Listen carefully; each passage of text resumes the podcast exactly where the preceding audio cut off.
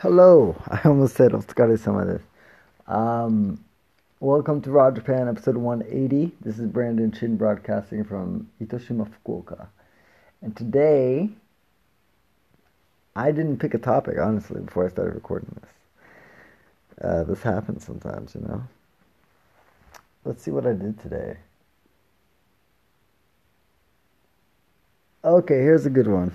So I was talking to a friend of mine. I want to start a dance event in Itoshima because uh, Japanese people don't really dance, and so but they they want to. They want a place where they can shine, and there's no place to do that. And you know, I I'm looking to creating that down the line in a dome house, like soundproof, make it real nice installations uh, better than any club you've been to. Because it will be made for like as if you were tripping on some psychedelic. And i want to make club basically make a place for you to dance and release and enjoy music like really people that love music without the alcohol like without any crutches you know? Because i think a lot of people that go out rely on the alcohol to to release and be free or whatever. But I prefer to simply rely on the music and really focus and and embrace sounds you might not find in your daily life and I think it can help old people older people as well because uh, music is often used in music therapy and other forms of uh, relaxation. Like I remember reading an article about when you go to the dentist, if there's a kind of upbeat, more heavy hitting song playing, that it lessens your pain perception or it makes you more relaxed during the dentist. It's like how much uh, music influences our behavior. It's ridiculous. There, the background music that plays at stores while you shop, like that's carefully cho- that's carefully selected and curated, because there's studies that show that the tempo of certain songs uh, affects basically your mood, and that influences your buying behavior. And so there's a reason why when you go into different stores, especially if you're walking through the mall and you hear different types of music playing, blasting some from some, uh, because it alters your perception of the brand that you're looking at and also helps you get to the counter with one of their products so you can purchase it and leave a happy customer. And so, uh, it's not I'm not trying to brainwash people here, but instead use the power of music to help people become more of themselves. And to do that, you know, I want a place that's soundproof, easy to access for people, and uh, people feel safe and obviously can can release without fear of judgment. But that's down the line. In the meantime, I think I'm going to do like an event at different places around Itoshima. And I feel like I found a place with uh, somebody I just met recently.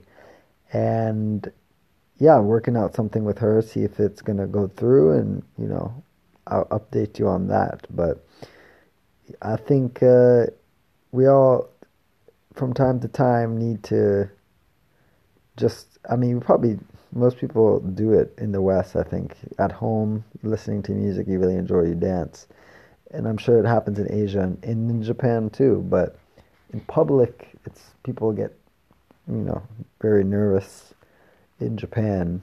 And if you've been to any club in Japan, you can see that only the people that have gotten like dance training, like if you go to a hip hop club, people that have been to hip hop classes, or if you go to a reggae club, people that have taken dancehall classes feel really confident in just busting a move. But beyond that, you know, it's yeah, the typical people trying to grind on each other, but for really I rarely see people actually enjoying like soaking up the music for the music. I think the only place I've really seen that, I mean, it's even hard to find in the US because all the top 40 clubs dominate. But the best club I've been to is in Melbourne, Australia. It was a reggae club. And it was, the DJ was amazing. I mean, it was like just proper, proper mix. I mean, every it was not even like everything was like a, a hit, but the flow, everything was just really designed really nicely. I think the DJ was actually Japanese, but it was just done well. And uh, it was in a basement type place. And if you've ever seen the Sean Paul video for uh, what was it? Get Busy, then you'll know that uh, some dance hall or reggae parties can get really, really hot. And this, it was in this basement type of club, and it got hot. The electricity shut off, and everyone had to leave because it was just burning up. And uh, we had to wait for like 30 minutes outside the club, and then we went back in, and it started again. it was good, and I want to create that type of experience where you know it stays with you for a long time. So I think uh, if you do come to Japan, I'd, I'd love for you to, to come through this class. I don't know what I'm going to call it, but uh, in the meantime, I'll update you on that event and let you know if the Japanese people that attend are open and willing to, to change it up and, you know, shake their hips and, and move their bodies. So we'll see. I know I'm ready. I've been ready. All right, so thank you for listening. And of course, if you want more Japanese culture, but in your hands this time, I got print books and stories I'm mailing out, and I got some for you too.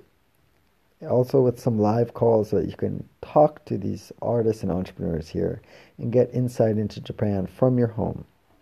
I call it traveling to Japan without getting on a plane. So you can go to brandonchin.net forward slash raw and check out the page there. Or if you want a free book, go to www.brandonchin.net forward slash block, B L O C K. Type an email address there and you get the free book sent to your inbox. Easy peasy. Dancing on a cheesy. I don't know. I'll just try to make something up. If you have any dance friends or people that like to move or people that you feel need to move a little bit, a little bit of dancing, you can send them this podcast episode by copying the link in your browser, your phone, whatever you're listening on, and send it to your friend right after you finish listening. Just right when it finishes. Why procrastinate? It's time. It's 2019. It's a year of motion, action. Let's do it. Let's go. Get some new people up in here. And uh, always, thank you for listening. It's 11:31 p.m. It is March 13th. Take care of yourself.